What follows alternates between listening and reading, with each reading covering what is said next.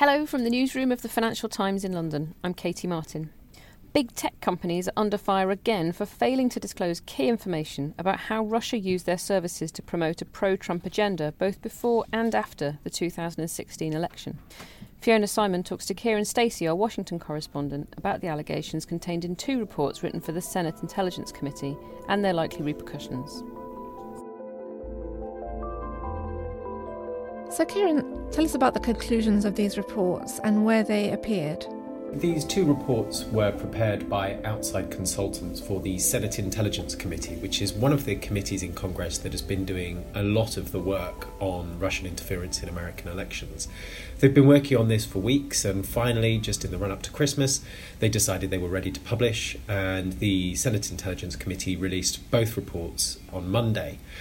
The conclusions they won't be a complete surprise for anybody who's been following this story. They find that Russia had been trying to interfere in the American political process for years and was still doing so. But what they do is collate, probably for the first time, just how vast these efforts were.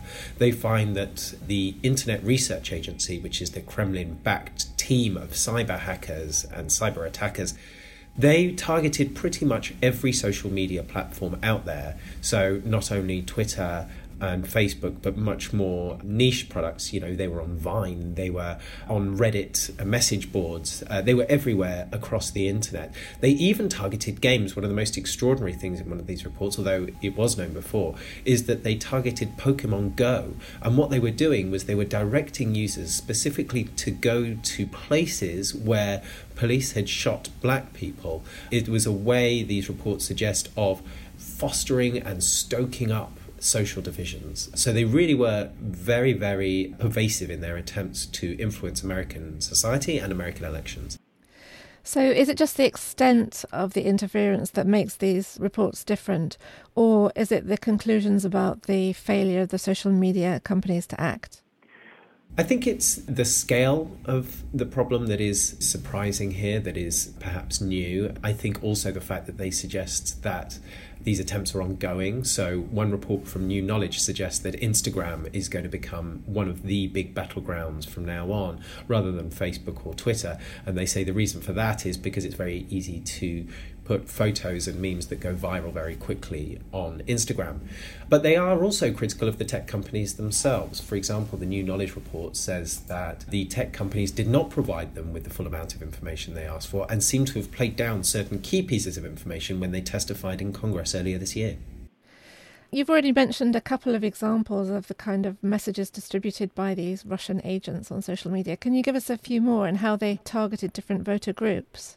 I think one of the most surprising things in these reports is just how careful the IRA, the Internet Research Agency, was to segment American society and to target specific social groups. Particularly, says the New Knowledge paper, the black community. Apparently, this finds that a huge amount of Russia's attempts to interfere in American society were trying to stoke up racial divisions and trying to sow false accusations among communities that looked, or certainly using web pages that looked like they were black civil rights pages. So, for example, they created web pages called things like Black Matters US and Black Matters USA, which sounds like Black Lives Matter, but isn't. And people would click on these links and they'd find all sorts of things on these pages, including, for example, false accusations that Hillary Clinton took money from the KKK. A lot of these efforts, the paper finds, were about trying to sow malicious false information about Hillary Clinton in particular. This wasn't necessarily to make black people vote for Donald Trump, but it was at least to make sure they stayed home. It was old fashioned voter suppression, is what these papers suggested. And has there been any reaction from the groups that were targeted by this misinformation? Yes, the National Association for the Advancement of Coloured People, the NAACP, which is one of the big civil rights groups here in the US, they actually issued a statement soon after the reports were released saying that they would be returning a donation from Facebook and also they were encouraging Facebook users to log off for the day on Tuesday. Whether or not many users will do that, I don't know, but it's interesting that they were taking the step to return a donation. That suggests that they feel very strongly that Facebook wasn't doing enough to target some of this activity. So, lots of criticism of the tech companies again, and particularly this suggestion that they hid the extent of Russian attempts to manipulate the 2016 election. How have they responded to all this? The tech companies are divided in exactly how they respond. Some have decided to try and keep a low profile and hope that they can eventually get their house in order and perhaps that some of the political heat goes away. Some have decided to respond. So, Twitter issued a response, for example, where they very vigorously denied that they'd not cooperated with these studies and they said that they do everything they can to try and root out bots and false information being passed around on Twitter. I think Part of the difficulty is there's a lot of information to sift through, so it's taking these companies a lot of effort and time and manpower to actually get through and give committees and outside consultants the information they need. Part of it might be they don't have the information, but there certainly does seem to be some kind of institutional reluctance to hand over everything they have. Now, whether that's for commercial reasons or because they're trying to hide something for political reasons is unclear. And do you think this is going to have political repercussions either for the tech companies or for the, the Mueller probe? I think it's unlikely that this will necessarily have an impact on the Mueller probe. I don't think there's any information in here that was surprising in any way, and, and none of it directly implicated the President Donald Trump. I think it will have political implications for the tech companies. They're already in the spotlight, particularly on Capitol Hill. Several congressional committees are looking into how they should regulate tech companies more strictly in the future, whether that's data privacy laws, whether that's doing something on political bias, whether that's doing something on antitrust. There's a lot of talk at the moment about breaking up some of these big tech companies, which would be very serious indeed. None of those actions, of course, are necessarily related directly to Russian interference, but I think the longer that these companies stay in the political spotlight, the more likely it is they're going to see tougher regulation on a range of issues.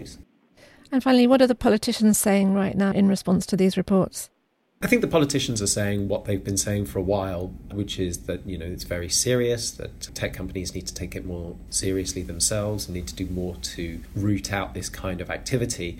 What's surprising, perhaps, is that those messages are getting bipartisan support. So, for example, the Senate Intelligence Committee chairman is a Republican, and he was just as vociferous in his condemnation of this as was his vice chairman, who is a Democrat. So, there's definitely a cross-party consensus that not enough has been done to tackle Russian interference.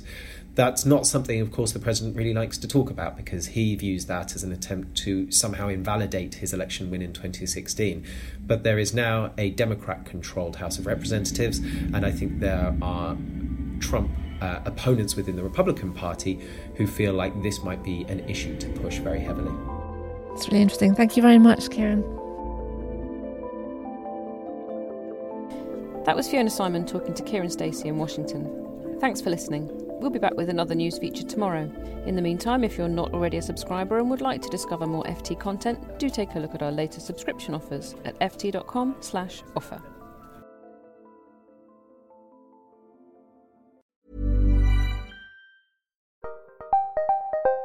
Did you know the Capital Ideas podcast now has a new monthly edition hosted by Capital Group CEO Mike Gitlin? Through the words and experiences of investment professionals, you'll discover who was their best mentor, what's a mistake they made that changed their approach, and how do they find their next great idea. Subscribe wherever you get your podcasts.